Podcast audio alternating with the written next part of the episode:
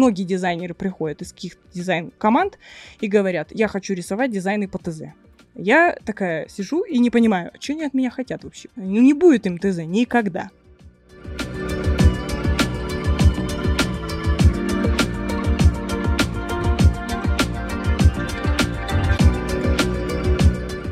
Привет!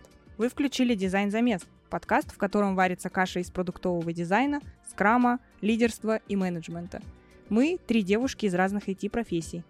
Я Ели Гай, продуктовая дизайнерка, проектирую удобные красивые интерфейсы и верю, что UX спасет мир. Я Лера, Head of UX и Research Lead, строю крутые сплоченные команды и сложные процессы в компаниях.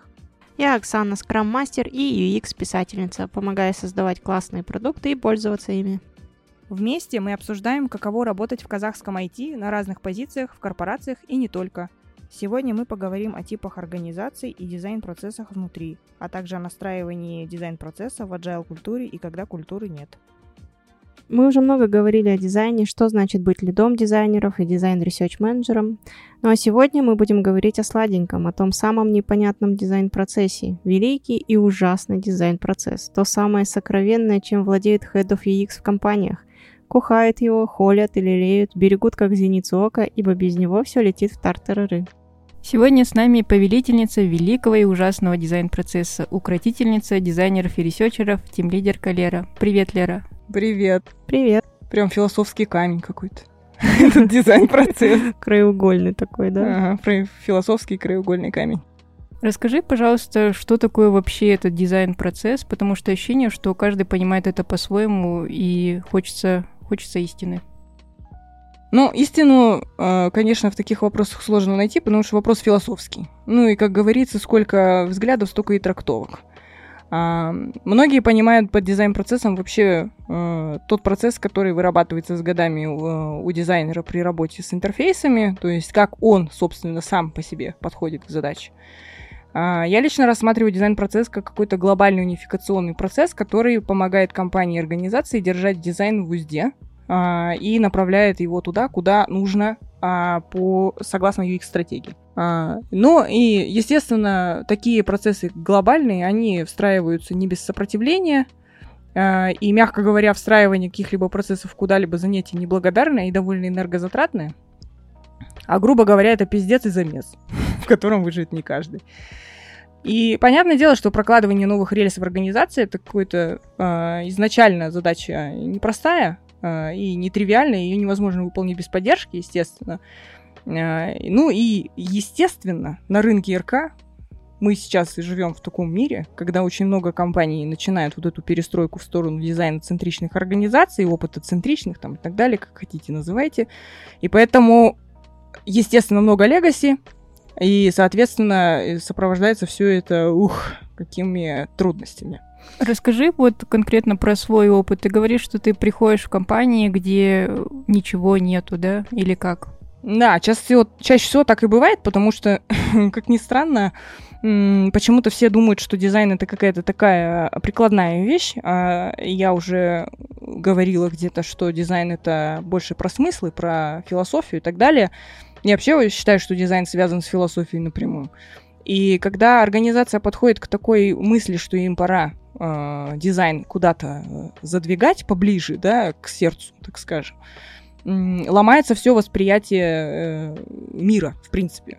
Потому что не так-то просто внедрить дизайн в организацию, особенно там, где его вообще никогда не было. Или он был на последнем месте где-нибудь там, э, плелся в самом конце шеренги. Угу. А, окей, значит, это очень сложный процесс, да? Расскажи, пожалуйста, то есть сопротивление есть в любом случае, но такое ощущение, что в зависимости от типа организации, типа структуры организации, оно по-разному.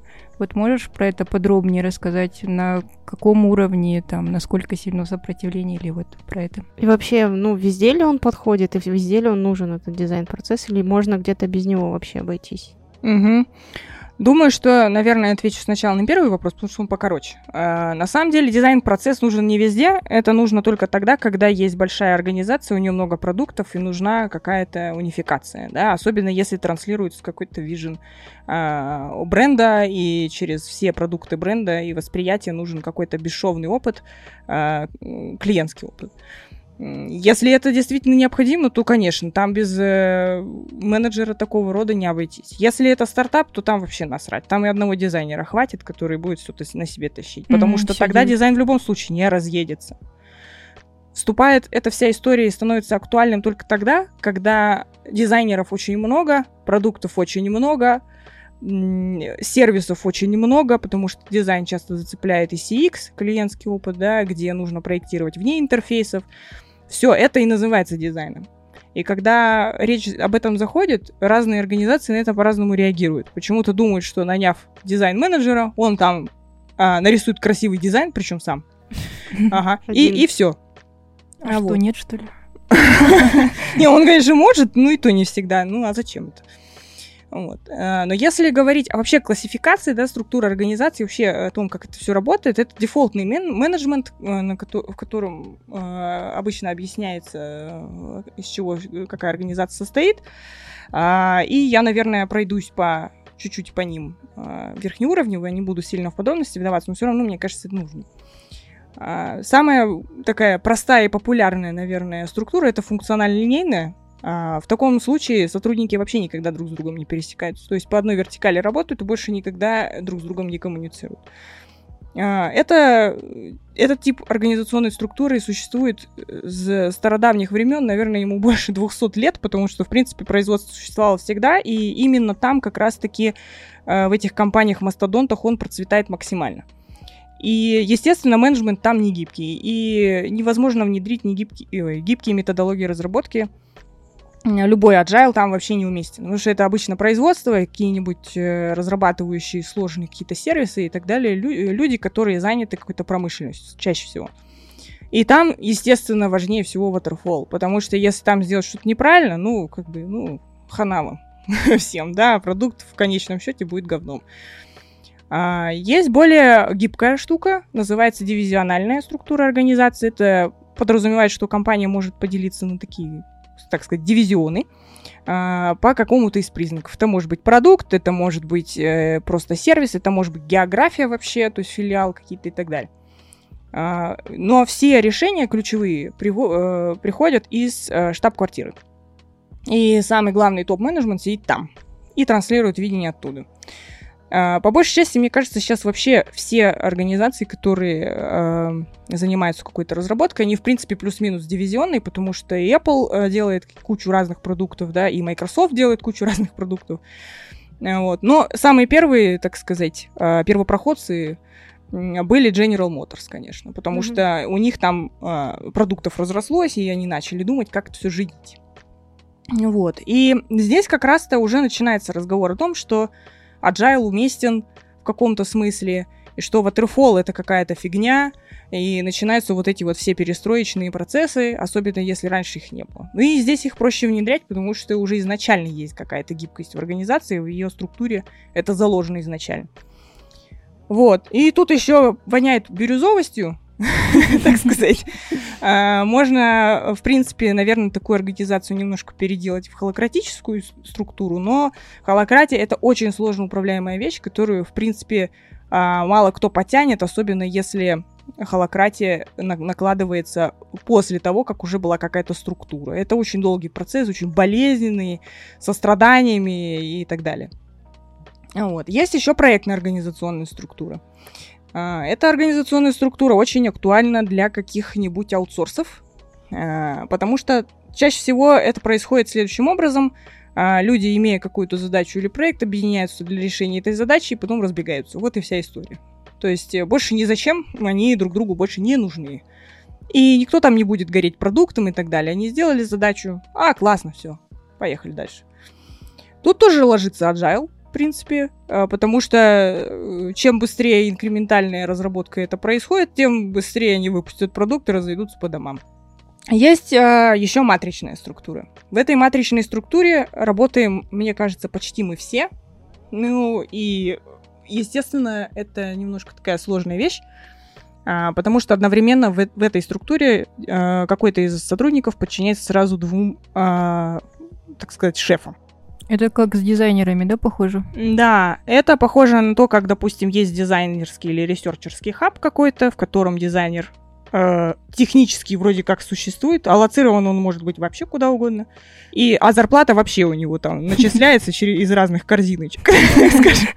И вообще непонятно, Все скидываются на зарплату. Да, на самом деле, вот, кстати, хорошо сказала, проскидываются на зарплату.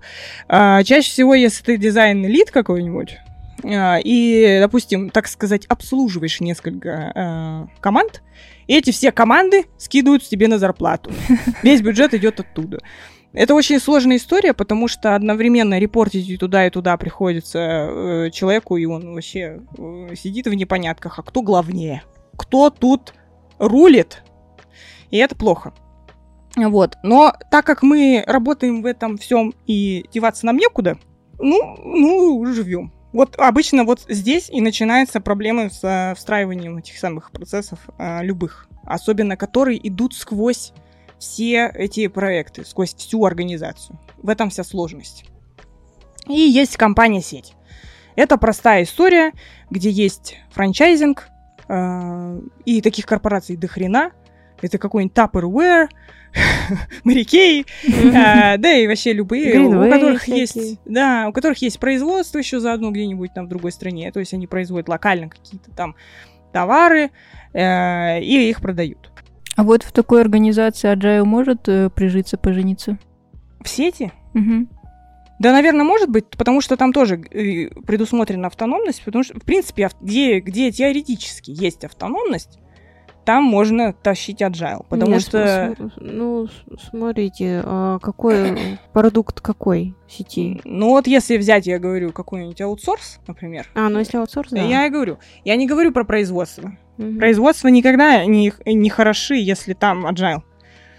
Потому что если мы изготавливаем детали для роботов, Дженнер, э, как там, не знаю. Да, там не до креатива, там все надо. Там как бы есть, но этот Discovery, он происходит в другой э, области немножко, да, а производство это да. Ну, то есть здесь уже имеется в виду, что да, есть какой-то штаб, в котором генерятся идеи, и есть какое-то производство, которое есть где-то отдельно. А слушай, а есть у этих всех компаний какая-то тенденция, куда они все стремятся? Или нет ничего в этом общего? Не, нет общего, потому что у каждой э, компании есть своя стратегия, и от культуры она внутри вообще никак не зависит. В смысле, mm-hmm. от структуры, не от культуры. И это правильнее. Ну, не, нет здесь правильного ответа. Психолог, блин. А, ну, а как еще? Ну, есть э, структуры, которые подходят, допустим, компании в какой-то определенный период э, эволюции, да, ее жизненного цикла. Э, есть компании, которые перестраиваются, есть, которые не перестраиваются, умирают. Есть, которые не перестраиваются и не умирают. То есть есть подходящие и неподходящие вещи. Не существует, как вот, например, если нанимать кого-то на работу, да, не существует плохих кадров существуют неподходящие. Но это то же самое про это. Вспоминается Мур. Ну, да. вообще все, что ты сейчас описала, это какое-то огромное замесище из всего, чего только там может быть. А, вообще, а какой, какую роль дизайн-процесс во всей вот этом вот бардаке играет? Ну, это зависит от того, а, в какой э, компании это происходит. Если говорить о том, что компания идет в какую-то CX-трансформацию, то в любом случае она невозможна без каких-то внутренних дизайн-процессов. Потому что по ходу дела выстраивания этой CX-трансформации будет происходить и дизайн-трансформация. В том числе, потому что в любом случае а, любой из этих процессов начинается в управлении дизайнов клиентского опыта. Любые трансформации, какие ни крути, если они особенно, особенно дизайноцентричны, тут, короче, вариантов нет. Вот. А, вообще, я уже говорила про то, что а, когда есть какие-то куча продуктов и везде есть дизайнеры и начинают там херачить себе как хотят, mm-hmm. есть много дочерних организаций, которые тоже херачат куда попало. Здесь необходимо просто какая-то связь между всем этим пиздецом.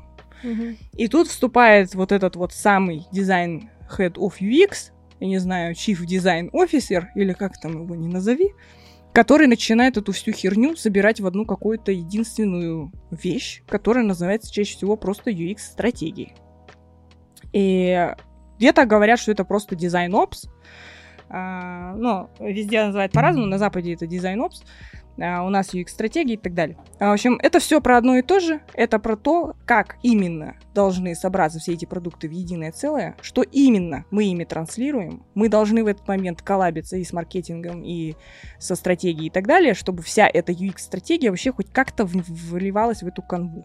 И вот когда есть понимание того, какая это UX-стратегия, начинается работа над, э, так сказать, э, пониже над процессами над самими. То есть процесс сам по себе ради процесса никто не делает. Процесс делают только для того, чтобы добиться какой-то цели. Mm-hmm. Если цели непонятные, дизайн процессов не будет. Да вообще никаких процессов не будет. Mm-hmm. Хочется сказать, что вот я как продуктовый дизайнер работаю, и вроде бы у нас э, не так много дизайнеров, но даже вот мы с коллегой списываемся, и нам очень надо вместе э, работать, потому что каждый может прийти и закинуть в библиотеку там свою иконку, и потом фиг пойми, что происходит. И просто даже на таком небольшом уровне понимаешь, как это супер важно и нужно. Да, тут еще э, надо понимать, что есть э, вообще в целом дизайн опс, да, есть дизайн систем опс, есть research ops, mm-hmm. все это э, как бы контрибутит одной цели. Не обойдешь. И понятно, что когда дизайнеры несчастные сидят, плачут и вот так сами между собой созваниваются, это отсутствие вообще менеджмента в компании, да, особенно в крупных корпорациях. Как, ну, как наладить? Что, что как, делать? Да, как вот философски такая. Как вот определить сначала цели, куда идет, как куда идти компании, да? Это это же вообще... Я не представляю, как это сделать даже. А мне кажется, что тут дело в проблеме. Вот когда ты ощущаешь, что что-то запахло жареным, какой-то пиздец, и, ну, например, библиотека в говне, то надо что-то делать. Ну, смотри, все, что ты сейчас вот пересказала, да, про библиотеки в говне, это уже частности проблемы. Mm-hmm.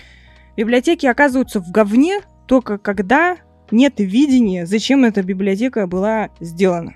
Смысла нет. Зачем ее делать? А, ладно, сделали дизайн, похуй вообще. Не, а вроде а бы вот... понимают, что вот а нужно, ну, надо, а ну... вот получается все равно что-то не то. Ну, понимать это одно, а прожить с этой мыслью, как говорят в психологии. А-а, нет, это совсем другое. И тут, э, вот, кстати, интересный момент, что вот когда дизайнер, в принципе, сидит вот так в продукте, вот ты сейчас задаешь себе эти философские mm-hmm. вопросы, в какой-то момент времени ты будешь эти философские вопросы решать вот на уровне лида, допустим. Дальше там head of UX. И надо понимать, что когда ты лезешь в какую-то из таких профессий, ты не просто дизайн туда идешь рисовать, а, а идешь потом с намерением это свое вот все, что ты понял по дороге, где везде вот на этих граблях проскакал столько времени, ты понимаешь, блядь, как же меня это заебало. Я хочу сделать нормально. Mm-hmm. И задумываешься, как. И вот здесь начинается взросление из сеньора в лида. И это очень интересный процесс, потому что когда ты дизайнер, у тебя очень большая эмпатия развитая, да, у тебя огромное сердце и любовь к пользователям. Но когда ты сталкиваешься с корпоративным э, вот этим вот всем э, процессом, Замесом. политикой, самое главное, политикой, тебе приходится задвинуть свое вот это сердечко дизайнера куда подальше, и идти, и добиваться успеха. Потому что добиться успеха, если ты ласковая плюшевая пусечка, не выйдет. А, и я знаю, что лично у меня это вызывало всегда дикое отторжение. И у меня очень сильная ломка была, когда я первый раз вот через себя переступала. Я даже помню, у меня был разговор с продуктом, когда это все происходит, происходило. А, это был какой-то кошмар, когда я поняла, что мне больше нельзя быть пусечкой. Все, хана перерождение какое-то. Да, и ты в этот момент соображаешь, что все, а, твоя жизнь теперь другая. Ты не просто менеджер, ты еще и, если хочешь э, вот это все сделать, тебе нужно научиться стратегии, политике и военному делу. Потому что... Про военное дело поподробнее. Э, Формы ну, носить военную не надо? Э, ну, ну, я утрирую, конечно, понятное дело, да. Э, но на самом деле вот эти все манипуляции между там а, коллегами и так далее начинают выходить на совершенно другой глобальный уровень. Потому что в этот момент, когда ты становишься дизайн-визионером и дизайн-процесс начинаешь тащить в компанию, ты лезешь в стратегию этой компании. А там, где делается стратегия этой компании, там начинается деление пирогов, вот эта вся история.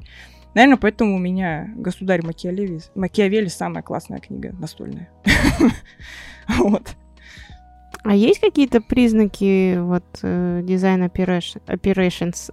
Простите за произношение. У design operations и есть сама стратегия. И понятно, что design operations это такая глобальная штука, я уже говорила, что она состоит из нескольких частей. А, но тут надо еще сказать, что э, Design Operations это не всегда спасение всего на свете, потому что не всем компаниям вообще подходит дизайн-процесс, в принципе, да, вот выстраивание. Точнее как, э, компаниям, большим корпорациям подходит, а вот есть э, в корпорациях бывают такие всякие подразделения и зоны управления, да, в которых а, происходит трансформация и инновации, да, генерация. А, и это вот если к Муру, к моему любимому обращаться. Опа. Да, а, вот. А, он как раз говорил о том, что существует несколько типов этих самых зон, зон управления. Одна из них это зона основного производства. Тут живет, в общем-то, собственно, бизнес, который а, вообще, в принципе, приносит деньги сейчас, и который не надо ничего с ним делать. Да? Второй вариант, э, вторая зона это поддерживающая зона, да, где происходит всякая э, бэк-офисная история, да, продуктивная, продуктивность. Вот. Есть инкубация, где происходит как раз-таки генерация тех самых идей, которые, э, собственно, являются будущим, могут быть будущим дизрапшеном рынка. Потому что компании не могут существовать, особенно большие корпорации, они сильно, маленькие, э, сильно огромные, малоподвижные. И им ну, понятно, что угрожает там какой-нибудь стартап, э, внезапно задизраптивший рынок, и ты такой сидишь и, и не понимаешь, что твоя компания уже говно и не конкурентоспособна. И есть зона трансформации, где, собственно, вот эти все инкубационные вещи, они начинают внедряться, собственно, э, масштабироваться на, на компанию. И вот если брать эти четыре, то вот как раз дизайн-процесс работает только в зоне а, основного производства. А, потому что в зоне инкубации какие-то глобальные проверки гипотез, идей, а, потому что поиск э, disruption — это всегда история очень долгая, непонятная, там очень много незав... ну, переменных, и где процесс, в принципе, ну, на мой взгляд, вообще неуместен, потому что он должен быть, но он другой. Там другие законы работают. Это как вот сравнивать э, обычную физику, да, механику, да, и, и квантовую механику. Вот если сравнить две механики, Так вот, э, в этой зоне инкубации трансформации происходит именно квантовая. Э, квантовые законы работают. Все. По-другому никак. И дизайн опс, если его внедрять именно в, в основное производство, он э, является мар- маркером того, что, в принципе, компания созрела к тому, чтобы вообще что-то делать с собой, наконец-то. А, Осознанные. Осознанность, да. Повысили свою осознанность. Вот. А, и особенно, если есть поддержка, я уже говорила, что без поддержки ты какашка. Поэтому, если тебя не поддерживает твой э, SEO или кто-то там еще, это бесполезное занятие. Можем не пытаться. Дезраптить снизу здесь не выйдет. Вот ты говорила, когда про море я представила, что там э, в один день выстрелил стартап какой-то супер классным продуктом, а у тебя была точно такая же идея, но ты еще не согласовала все свои заявки. Бля. Мне кажется, это про это. Да, это про это, и это жесткая штука, жуткая. Вот. Но с этим приходится мириться, и поэтому вообще э, бывает, что и отпочковывается эта вся история куда-то подальше, потому что невозможно двигаться. Невозможно. Mm-hmm. Вот. А, если говорить вообще о дизайн operations, да, э, это, как я и говорила, это сверху в любом случае снизу не выходит. То есть снизу ты можешь продавить, что это ну, сущность, ценность в этом есть, да, сущность нужна.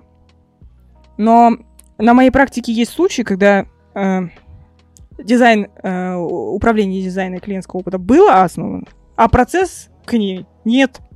Забыли. Забыли. Где-то там по дороге потеряли, короче. И в итоге дизайнеры есть, а процесса нет. И жопа происходит. Для того, чтобы этот э, процесс, короче говоря, как-то продавить, это...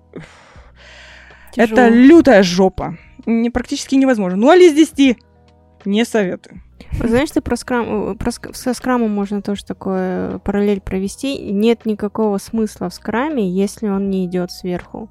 Ты снизу хоть там задолбись, заговори, что это важно. Если сверху нет понимания, это бесполезная вещь. Угу. Люди поучаствовали в своем воркшопе и забыли потом. Да, так я спасибо, было очень интересно. Пока. Да, до свидания. Да.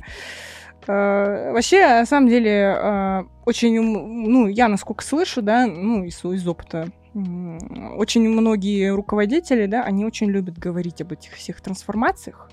Говорить-то это одно, пиздеть, как говорится, не мешки, воро... не мешки ворочать, да, вот сидят, начитаются и думают, о, классно, мы сейчас залетим вот с этой вот э, стратегией. Естественно, что если ты тащишь новый процесс и стратегию, полетят головы. И чаще всего они летят. Тяжело. Да. И это, это Спарта какая-то, короче. Вот. Ну, и если говорить, возвращаться, да, к вопросу о том, что же такое дизайн operations и, и какие у него признаки, да, у него есть признаки любой стратегии. У него должна быть цель, зачем это все надо и так далее. А, и первое, перво-наперво, надо понимать, что любой дизайн operations, люб, любые все его действия должны быть направлены на то, чтобы привязывать их к каким-то показателям, качественным, количественным и так далее. Хорошо, когда в компании пропагандируется нормальный такой подход с океарами и прочим. Но это э, идеальная вселенная, которая далеко не всегда доступна, а у нас вообще. Извиняюсь. Вот. А, понятно, что для того, чтобы понять, а, насколько эффективно да, этот самый дизайн operations, надо замерять какие-то метрики. А, как и в скраме, есть свои метрики, они э, даже чаще всего э, касаются больше клиентского опыта, CX, да, потому что любыми нашими движениями в диджитал-продукте мы влияем на конечный клиентский опыт. И, естественно, есть метрики по э, ну, юзабилити и так далее, которые тоже могут быть маркером того, что у нас э, нормальный такой э, интерфейс, и им можно пользоваться и так далее. То есть он competitive, да, он может э, на рынке э, там завоевать любовь пользователя. А, во-вторых, э, дизайн и опс отвечать на вопрос, кто должен быть в команде дизайна и исследований. То есть, смотря в зависимости от того, какая, команда, э, какая стратегия выбрана, такие команды и собираются. Да? А, если говорить про матричную структуру, то, конечно, балансировка происходит по-другому, и очень часто практически невозможно ничего балансировать, потому что э, аллоцирован в итоге дизайнер прямо в agile, а, в agile команду. Понятно, что э, здесь также начинается э, проработка того, как он бордится человек, как нанимается, проработка его скиллсетов, да, э, проработка вот этих вот э, карт компетенций, вот этих всех историй, когда мы должны понимать, кого именно мы хотим, mm-hmm. как его найти. Если мы понимаем, что мы никак его не находим, мы, наверное, его учим внутри, находим человека, который учит. Там уже начинаются внутренние школы, всякое такое, где мы можем находить эти таланты, ну и механики сами всякие разные. В-третьих, понятно, что необходимо шерить эти знания. Э, шерить все знания, которые у нас, в принципе, в организации э, начинают формироваться в этом самом дизайн-описе, да. Эм, есть команды, которые э, с нами непосредственно связаны. Например, очень неплохо коммуницируют с управлением качества, которые замеряют NPS, там, CSAT и все истории, которые, как я говорила в первом случае, да, это качественный показатель того, что интерфейс успешен. Вот. И здесь понятно, что нужно как-то это все между собой, э, как-то вот это вот должно очень плавно переходить. А, и внутри команды, конечно, тоже нужно. Особенно если дизайнеров очень много, больше там 50, начинается какая-то лютая история.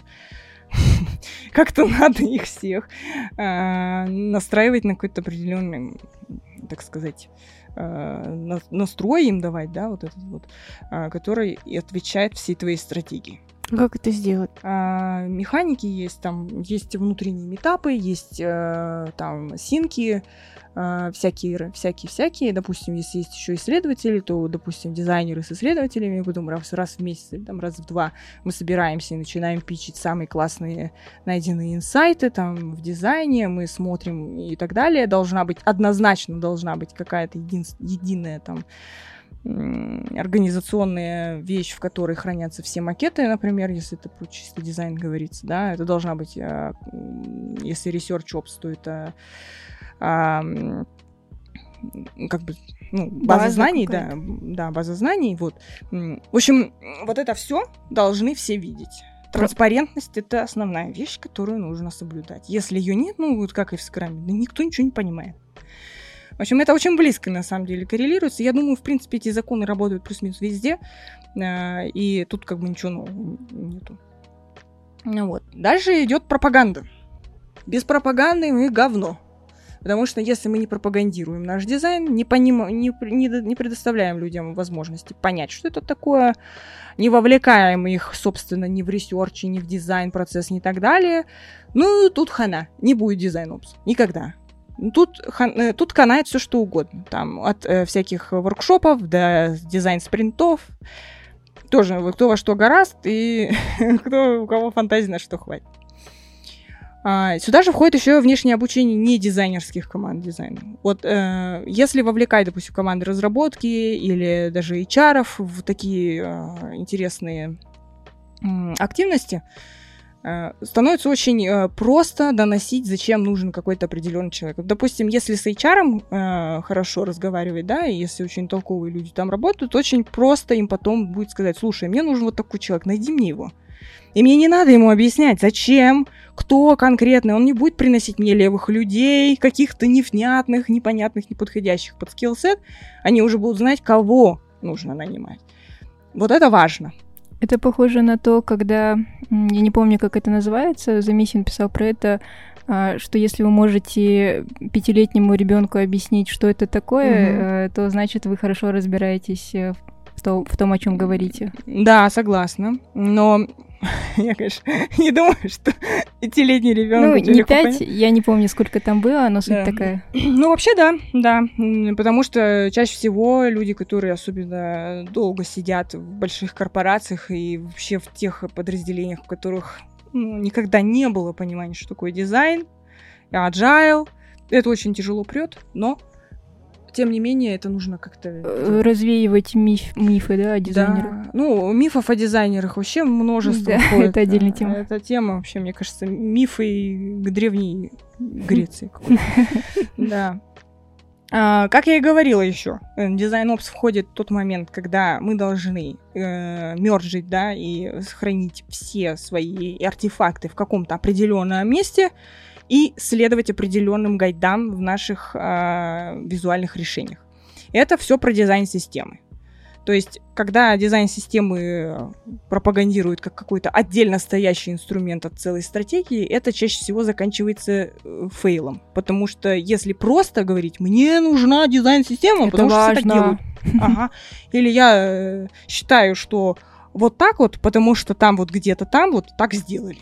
Угу. Как у нас любят, вот они уже такое сделали, нам тоже надо. Да, да. А зачем? А за бугром? Нахрена вы вот это делаете? Надо просто. Э, поэтому, если э, вообще это в принципе должно входить, это одна из ключевых вещей. А, особенно здесь классно э, говорить о том, что в принципе любой бренд, да, имеет уже свою визуальную какую-то там восприятие визуальное, там структуру, прочее, гайдбук, э, ой, брендбук, простите. Гайдбук. Вот, э, боже, заговорилась. Вот, э, если все вот это как-то увязано и где-то происходит какая-то хуйня, и это видно в интерфейсе, начинается, понятно, негатив. И отторжение у конечного пользователя, потому что они привыкли.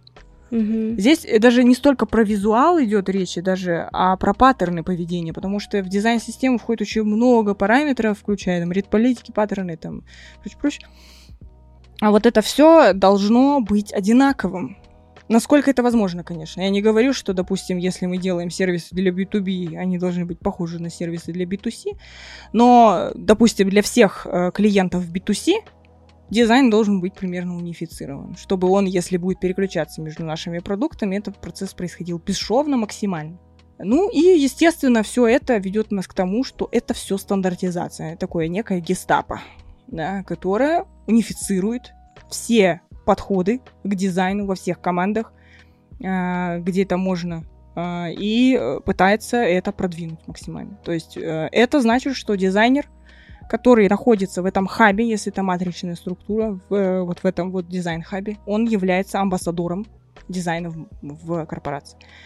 Хотим мы этого или нет, но именно этот момент очень важен, потому что если дизайнер не понимает, что он творит, и почему это именно вот так, почему мы именно это пропагандируем, он не сможет защищать свои дизайн-решения перед своей командой дальше. И все это свалится на какого-то там промежуточного дизайн-лида, который будет, бля, опять ты какую-то херню сделал, почему ты это сделал?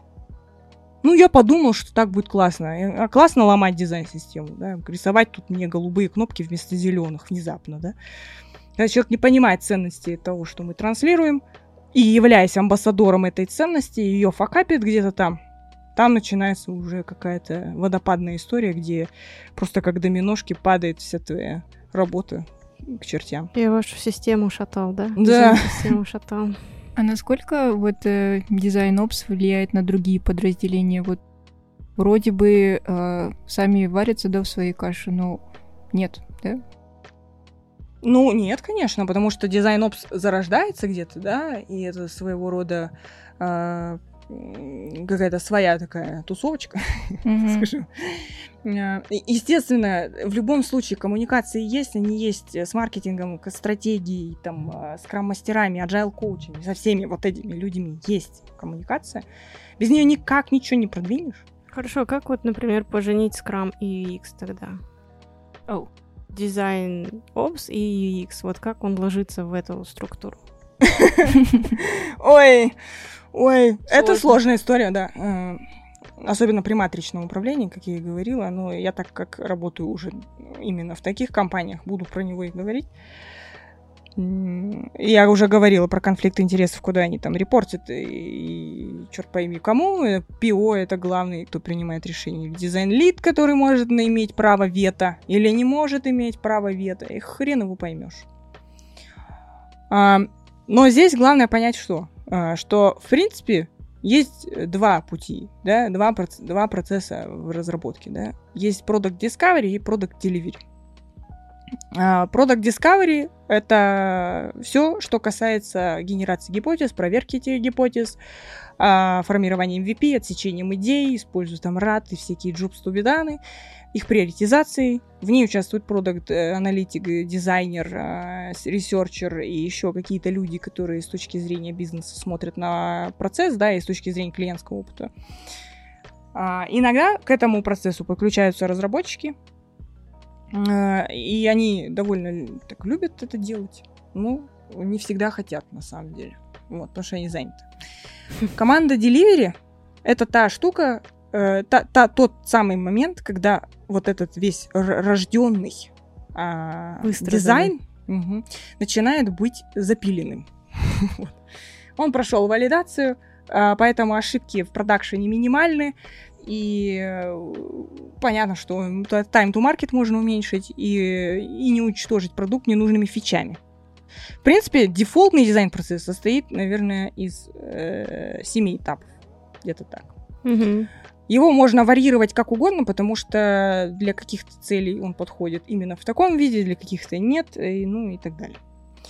Первая однозначно четкая, точная фаза, которая должна быть 100%, это формирование таска, да, и понимание того, что же мы делаем. Вот здесь команда Discovery начинает работать в первую очередь, да, для определения наполнения фичи, продукта там и так далее. Как оно будет работать, для кого оно делается, там все. Второй этап это дизайн версии 1. А, это дизайн версии 1, это какой-то макет на основании, возможно, эпика или ТЗ, а возможно, это уже и не надо, потому что на первом этапе уже проведен какой-то вообще вот этот весь процесс, и ТЗ, в принципе, теряет свою актуальность. Потому что многие дизайнеры приходят из каких-то дизайн-команд и говорят, я хочу рисовать дизайны по ТЗ. Я такая сижу и не понимаю, что они от меня хотят вообще. Ну, не будет им ТЗ никогда. Вообще, очень часто вообще, в принципе, во всех компаниях дизайн начинается вот с этого этапа когда кто-то там, не проверив ничего, лезет к тебе, как к дизайнеру, делай вот это. И все. И получается какая-то не user-friendly хренотенька, а, а дизайнер превращается в рисулю. И это плохо. А, дальше идет research. Валидация дизайна. насколько вон та идея, которая была рождена а, и проверена, в дизайне отрабатывается так, как мы хотели. Тут на сцену выходит наш исследователь веселый, развеселый, красивый, прекрасный, и дизайн-лид, который э, тоже ревьюет это все, чтобы это здравому смыслу соответствовало. Это может и дизайнер сам делать с помощью коридорок там и так далее. Ну, это все зависит от того, насколько фича большая. Если она большая и важная, то тут, блин, вообще а, точно исследовать. И количественные, и качественные, все, все, все. Да, там надо много чего делать, поэтому м, однозначно сам дизайнер не справится, и у него времени на это, скорее всего, не будет. А, дизайн-лид еще также проверяет на соответствие гайдам. Насколько нашим гайдам, нашей корпорации вот этот конкретный макет вообще соответствует. Потому что часто бывает, что они вытаскивают кнопки из компонента, потом начинается пляска вокруг этой кнопки, а дизайн-система уже в коде, и все такие сидят. А почему ты вытащил эту кнопку, блядь? И она в дизайн-системе другая. Я не буду ее такой делать, да. Уйпс. Уинк. Вот. А, и вот здесь, а, как бы вот на выходе этого этапа а, есть какой-то там резолюция лида, и есть а, юзабилити тестовый отчет. Все. Это вся дело, эта вся история идет э, на следующую итерацию, называется дизайн 2.0. Ура! Когда уже, в принципе, после того, как все это произошло, доработки вносятся, и артефактом становится вот этот самый классный, уже валидный, прекрасный макет, который можно отдавать в разработку минимизируя максимально риски в разработке, потому что мы уже на этапе delivery, ой, на этапе первом, да, формирования таск, уже поговорили с разрабами, уже поняли, что что-то можно, что-то нельзя, и здесь уже все решения, которые можно было принять и ошибиться, уже ош- ошиблись везде, где могли, и все проверили. Дальше идет разработка.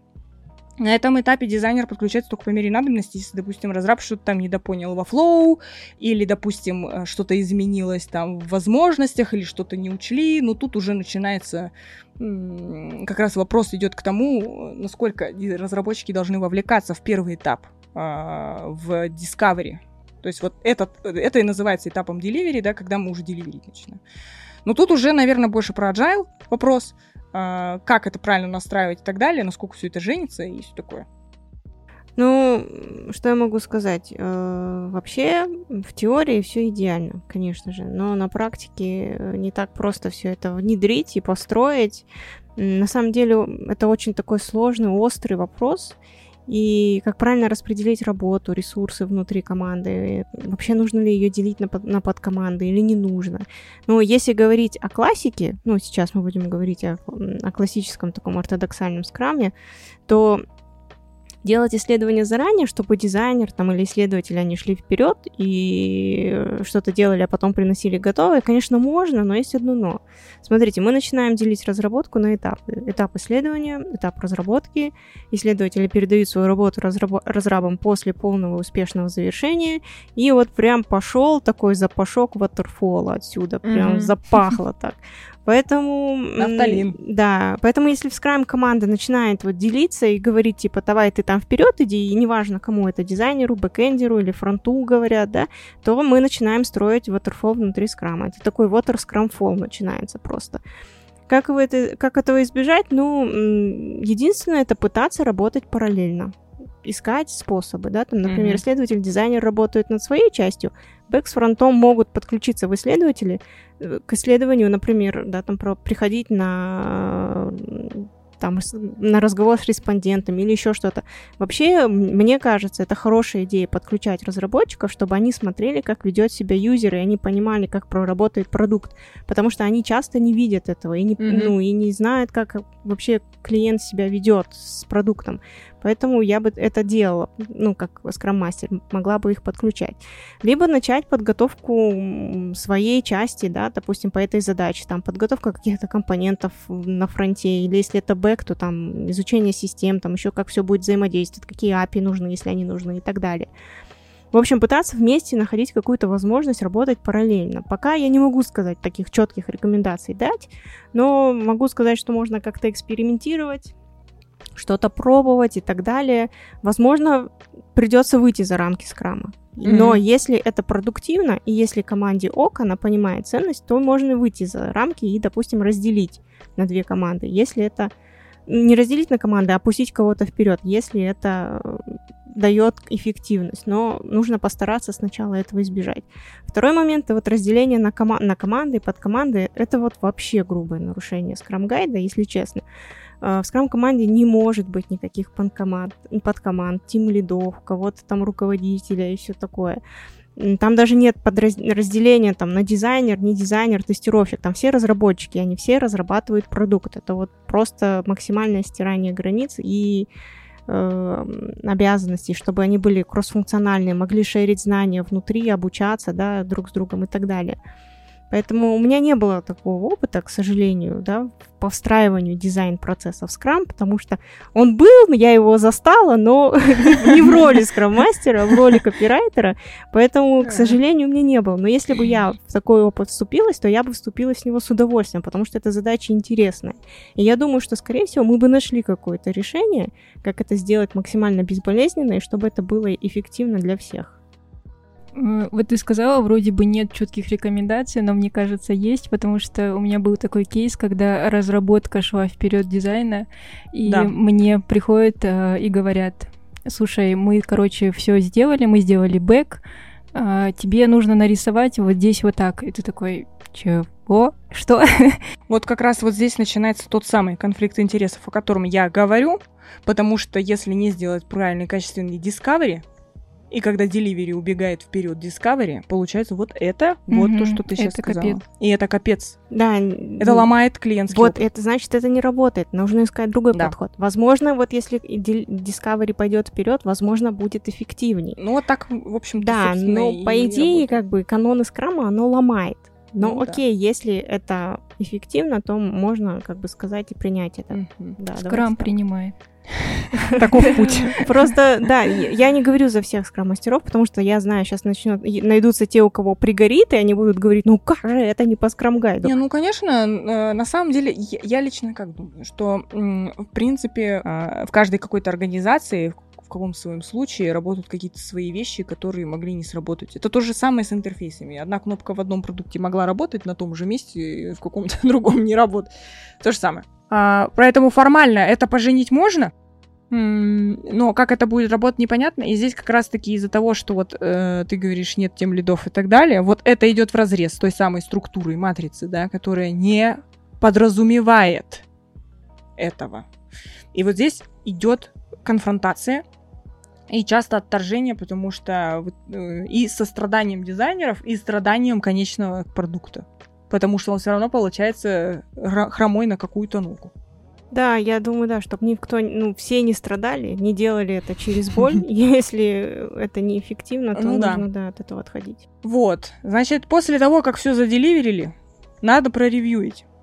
Проревьюить это значит, что дизайнер получает тестовую сборку и вместе с QA или своим лидом сидит и смотрит, что это такое. На этом шаге можно еще прогнать юзабилити, если сильно хочется. Допустим, если э, изначальный прототип был сделан э, тяп то можно там, допустим, не в каком-нибудь оригами модненьком, да, или протопая, а так, то можно здесь прогнать тоже на случай, если мы сильно хотим убедиться. Это очень касается больших продуктов. И вообще, в принципе, сейчас этот процесс говорю про те, про, э, про новые фичи, да, про mm-hmm. формирование именно новых э, каких-то продуктов фичей. Вот. И, естественно, самая последняя, самая классная штука — это продакшн. А, и тут начинается самое клевое. Потому что я ненавижу все, что до. ну, точнее, нет. Я люблю этап понимания того, вот этой всей философии, зачем это надо, на на на Потом начинается самое скучное, это отрисовывание макетов и согласование. А потом идет продакшн, там начинается клево. Потому что там начинается а, аналитика пользовательского поведения. Вот работа дизайнера переходит в фазу формирования гипотез. И в этом случае в Agile есть такая штука, называется хади-цикл. Вот этот цикл проверки гипотез. А, он, э, в принципе, можно там про это долго говорить не буду. А, но в целом это, это самый тот инструмент, который позволяет продукт итеративно улучшать в том числе и можно проверять сразу несколько гипотез в один спринт и так далее и тому подобное. А, в целом, если про agile процесс, то это как бы, наверное, все. А если про waterfall процесс? Ой, ну это пиздец. Давайте, говори развернуто, почему говно. Это все плохо. А, потому что э, Waterfall сам по себе не гибок. И а, чаще всего это все зафейлится однозначно очень быстро. Я, я работаю сейчас в сломанном ватерфоле. Я не знаю, как еще эту хрень назвать, потому что это не сломанный скрам, это, это вообще не скрам, это не agile. А, есть такой момент, когда какие-то компании нанимают консалтинг, еще какую-нибудь хрень, mm-hmm. а, или какого-нибудь agile коуча, который пришел такой здравый, заряженный, свежее mm-hmm. мясо такое. Mm-hmm. И начинает внедрять э, так называемый скрам в большую корпорацию. Да. Естественно, э, выгорает, потому что, ну, все, не работает. И оставляет за собой вот такой след. Говня. Крови. Крови, да. Крови говна. Уползает с поля боя раненый, оставляя за собой вот такой след из кровавый, да, вот так. Я здесь был. И этот след выглядит так. Это джира. Так, давай. Это джира, в которой а, есть доска. Есть доска. Э, нет доски. Нет. Нет доски. Есть просто задачи. Там даже нет, нет форми- сформированных досок, ничего нет. Нет построенных внутри workflow, ничего нет. Просто джира. Джира служит для того, чтобы следить за тем, что разрабы заняты. И трекать их время. Сколько они за задачи тратят. Боже, мне плохо. Да. Сюда входит канбан-доска, на которой в бэклоге наклеены имена разработчиков. А тайм-трекеры? Тайм-трекеры, да, и прочее. Вот все вот это называется сломанный Нет, Лучше бы этой хуйни не было. хрень. это даже не waterfall. Это вообще однозначно, когда после... Вот, вот, вот, вот это все происходит, если даже это не сломанный waterfall, а обычно это линейная структура, линейнейшая, куда ни, никуда некуда вообще. Разрабы отдельно, дизайнер отдельно, это все сидит вот так в разных департаментах, это, это все не коммуницирует друг с другом, получается говно. И тут самое клевое. А, роль продукт-оунера превращается в роль проект-оунера. Я так люблю эту хрень. Извините, не могу. Вот, проект-оунер Оксана, ей плохо, подождите. Разнорабочий. Так, Project Owner. Извините. Вот, Project Owner. Может, Project просто. Не могу, я на полном серьезе, они так и называют. Они ведь даже есть вакансии на Project Owner. Вы что, не видели? Не могу. Ну, ну ладно. Короче, Project Owner начинает влезать в команду Delivery поперек дизайнера и отдавать приказы а, вот этим самым разрабам, которые вообще чувствуют себя аутсорсерами. И говорят, ты знаешь, я тут подумал за UX вчера ночью в постели. Вместо того, чтобы с кем-то спать, я подумал об этом. И решил, что надо вот это подвинуть вот сюда, потому что мне кажется, мне там баба Ванга наванговала, мне там ручку позолотили, и я решил, что мне вот сюда надо сейчас вот ее переставить. Я перерисовал. И он ее... Нет, он не перерисовывает. Он просто говорит, это вот это сюда подвинь, а дизайнер об этом узнает тогда, когда ревьюет продакшн сборку. Все печально так лучше, да? Это еще все печальнее усугубляется, если в компании есть KPI. Как вы понимаете, Джира служит для того... Вы поняли, да? Для того, чтобы следить за временем. Да, да. Э, это время начинает быть очень интересно э, течь в Джире. По-другому. Это что, какая-то кротовая нора? Да. Как это называется там? Да. Это такая гаргантюа, в которой все по-другому. Да. А, в этой гаргантюа начинается интересная вещь. А, начинаются аномалии, вроде. Вот mm-hmm. представим себе на простом на чем-нибудь, да, не на разработке, а на баннере каком-нибудь, да, или на визуале в Инстаграм. Mm-hmm. И вот э, прилетает э, маркетингу задача в Джиру, говорят, нам надо вижу. Они говорят, хорошо. Они разбивают задачу, не, не заводят задачу сделать вижу, они заводят задачу сделать заголовок для визуала. Да. Тем это самым... называется декомпозиция. Нет, подождите, а если есть UX-копирайтер, это отдельная задача это, для него. Да, совершенно да, Это надо сначала э, провести исследование, какой заголовок. Какой заголовок ну, лучше. В коридорке. Вот так вот все происходит. И, в общем, э, вот таким образом доказывается продуктивность ком- команды. Ужасно. Да. Она не нацелена больше на результат. Их результат — это пропускная способность, скорость выполнения задач. А... Естественно, э, баннер целиком нарисовать сложнее, чем заголовок. Отдельно. А, то есть там вот на баннер 10 задач, 10 задач выполнили, супер. Конечно. Супер продуктивная команда. Ты как думал? Свернем горы. Извините, да, что вот так. Блин, ну, это так. Это слишком этот прям. Ну, я просто на, на баннерах рассказала, потому что на разработке очень сложно понять, как именно это декомпозируется. Но разработчики начинают читерить, это однозначно. И это довольно интересная особенность э, Waterfall, когда вот это происходит. И особенно интересно наблюдать за тем, когда продукт имеет экспертизу в разработке. Угу. И он такой подходит и говорит, что за херню ты мне сделал? За два дня. И он такой, задачу закрыл. Все! Умывает руки и уходит. Все, на этом заканчивается весь продукт. Та-та-ра-та-ра-та-та. Вот эта музыка заиграла, и он ушел. А, здесь еще начинается слежка за сотрудниками. Она берется от того, э, что, ну, блядь, наверное, Джира неправильно показывают, что они больно продуктивные. Ну вы же хотели. Вы же хотели, пожалуйста, Нате. Кажется, Оксана порвала. Меня просто, я, у меня... Ей плохо. Как он называется? Это просто... Э, Диссонанс Это, знаете, нарочно не придумаешь. В общем, тут только тушить свет и валить куда подальше. Потому что разработчик, э, вот этот дизайнер и исследователь, тем более исследователь, превращается э, в страдающего в особом котле в аду человека, которого мучают э, всякими там, не знаю, копьями кидают в него и так далее. Вот, вот это... Э, короче, только Сэм и Дин Винчестер, наверное, тут способны помочь, поэтому изгонять этого дьявола никому не надо, поэтому валить оттуда надо. К чертям даже к чертям, наверное, и то будет более здоровое решение, чем оставаться там. Эта атмосфера очень токсичная. Это крайний toxic. И по большей части молодые специалисты, когда попадают в такую историю, они начинают очень быстро выгорать, потому что они думают, что профессия выглядит вот так. Да, профессия не бывает. Э-э.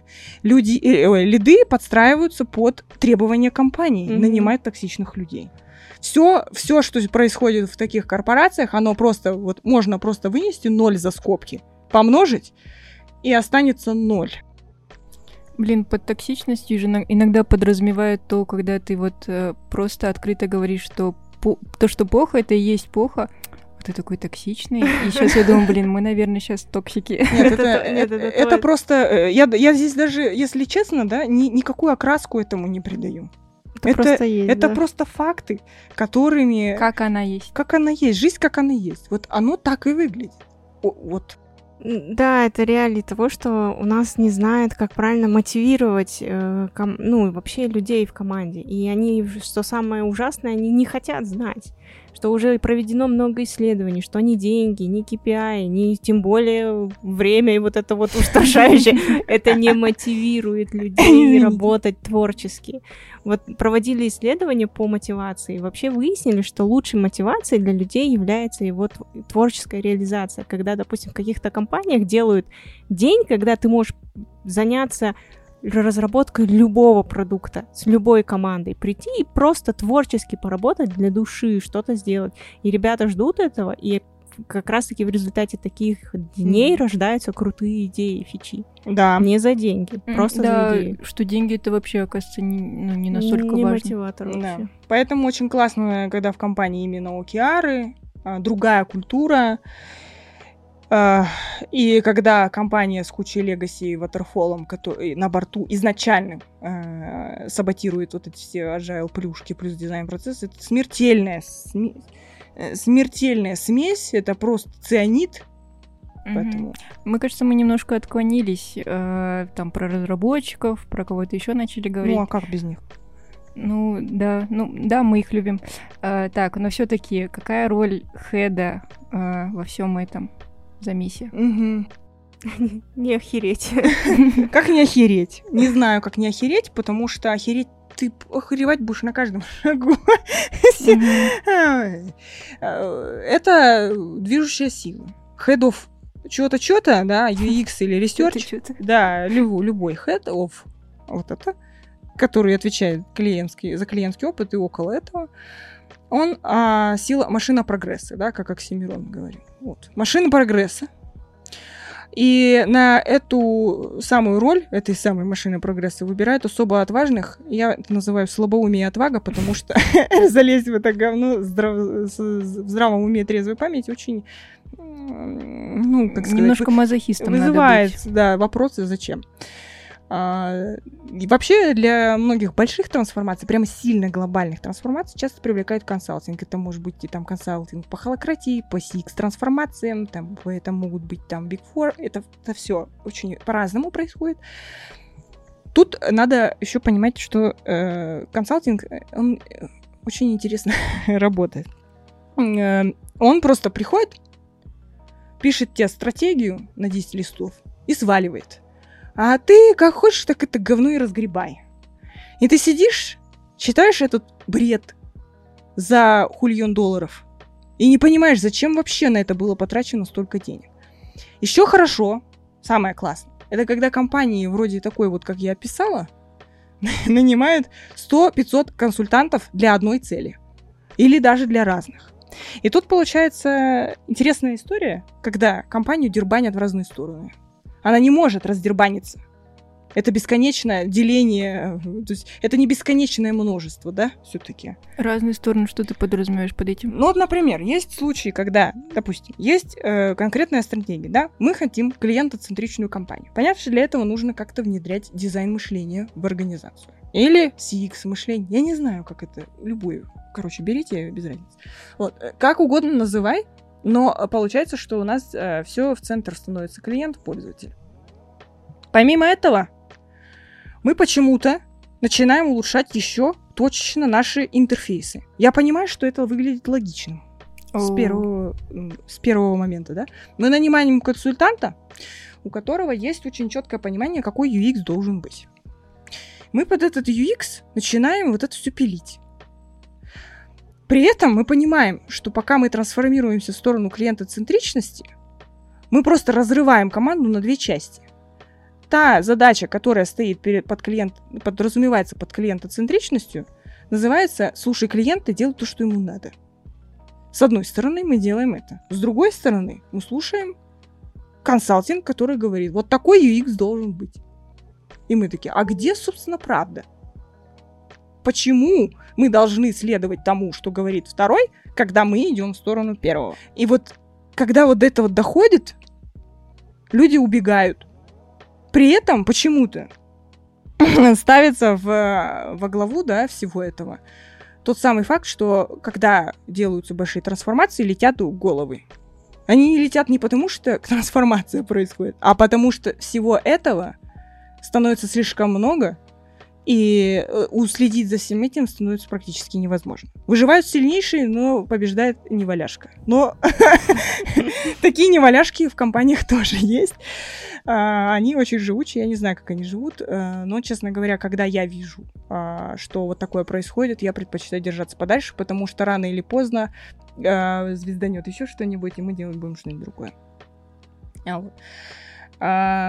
Еще интересно смотреть с тем, как э, в принципе, сейчас, допустим, на рынке дела обстоят с поиском таких вот менеджеров, да, дизайн-менеджеров, UX-менеджеров и так далее. Чаще всего это большие компании, у которых уже, в принципе, какой-то процесс есть, и они хотят его унифицировать. При этом они хотят все сразу.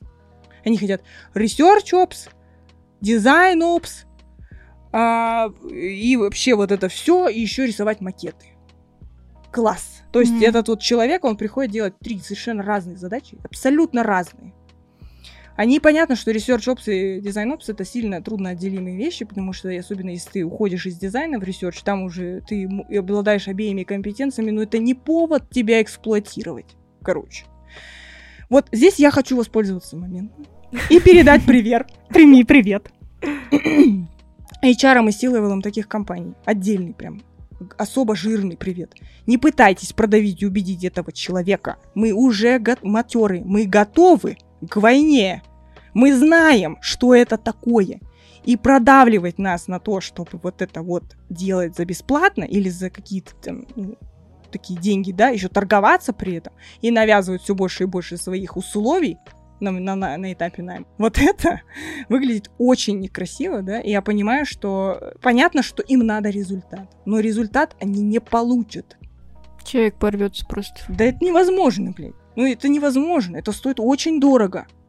Если даже это и возможно, это дорого. Но ошибки в принципе стоят дорого. Ну да, это вот это, знаете, все время э, желание сэкономить и на деньгах, и на ресурсах, и на времени, чтобы не искать кого-то дополнительно, взять одного, и чтобы он все сделал. Он не Желательно за бесплатно. да. Много руки, много рук. Много рук. Ну да, гекатонхейрами мало кто хочет быть. 100 рук у меня нет, например. И, честно говоря, очень оскорбляют такие подходы, когда а ты вот это еще поделай, а вот это еще на себя возьмешь, а вот это еще возьми. Я говорю, а вам это, рожа у вас не треснет? А у А у тебя рожа не треснет? Отвечают мне. Где твоя лояльность компании? А сразу идемте, давайте разойдемся. Ну что, подытожь? Свалили ответственность, да? На меня свалили ответственность, да. Ну, эм, это сложная история. А, выстраивание процессов и так далее. Это а, челлендж, но интересный. Но интересный, честно вам признаюсь, не всегда. Особенно, когда ты один раз уже прошел эту мясорубку, во второй раз ты понимаешь, что будет дальше. Ты можешь предвидеть будущее. Ты знаешь, что произойдет, если ты пришел в какую-то компанию, видишь все то же самое и такой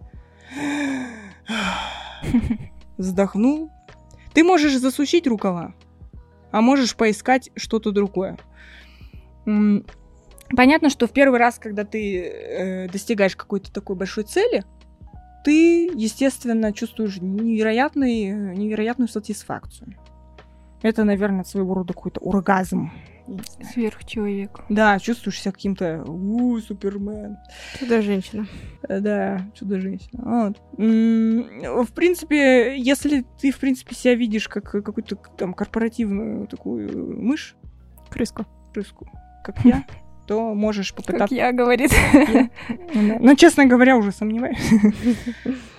То можешь зарубиться в этом. Однозначно опыт это колоссально большой. Ты узнаешь столько нового о себе, первую очередь, чего никогда бы в жизни не узнал, будучи просто каким-то дизайнером, рядовым сотрудником. Это очень интересно, и твой мозг разворачивается очень в, дру- в очень другую сторону, ты начинаешь мыслить более глобально. Это все очень интересно. И если сильно хочется, можно продолжать дальше, да, двигаться там, в топ-менеджмент и так далее. Ясно, что не каждый это потянет. Ясно, что не каждому это надо. И ты в какой-то момент времени в любом случае задаешься вопросом, «А нахрена тебе-то это было надо? Вот ты все это прошел, кровавую бойню, какую-то, блин, не знаю, десятку мечей вытащил. И такой, чё? Э, И, и вот, но, но зато ты можешь думать, если у тебя, конечно, было время заводить детей, то твои внуки, возможно, будут говорить, какая у них классная бабулька была или дедулька. Мощная. Мгм. Мощнейшая ультимативная бабка. Идите в дизайн. Стройте дизайн-процесс, если вы готовы на что-то большее, чем просто жить. Боже. Жить. Мне, знаешь, сейчас ты сказала, что просто жить. Чем просто А, существовать. На самом деле, какую философию затронула, на самом деле жить э, ты в этот момент э, сильно прекращаешь. Подожди, вроде ты говорю интересно, классно, но... А, да. Это другой, обратная сторона медали, потому что ты Ну да, очень да. сильно занят своими вот этими проблемами, и есть вероятность, что тебе не хватит времени на себя. Это большая э, дилемма.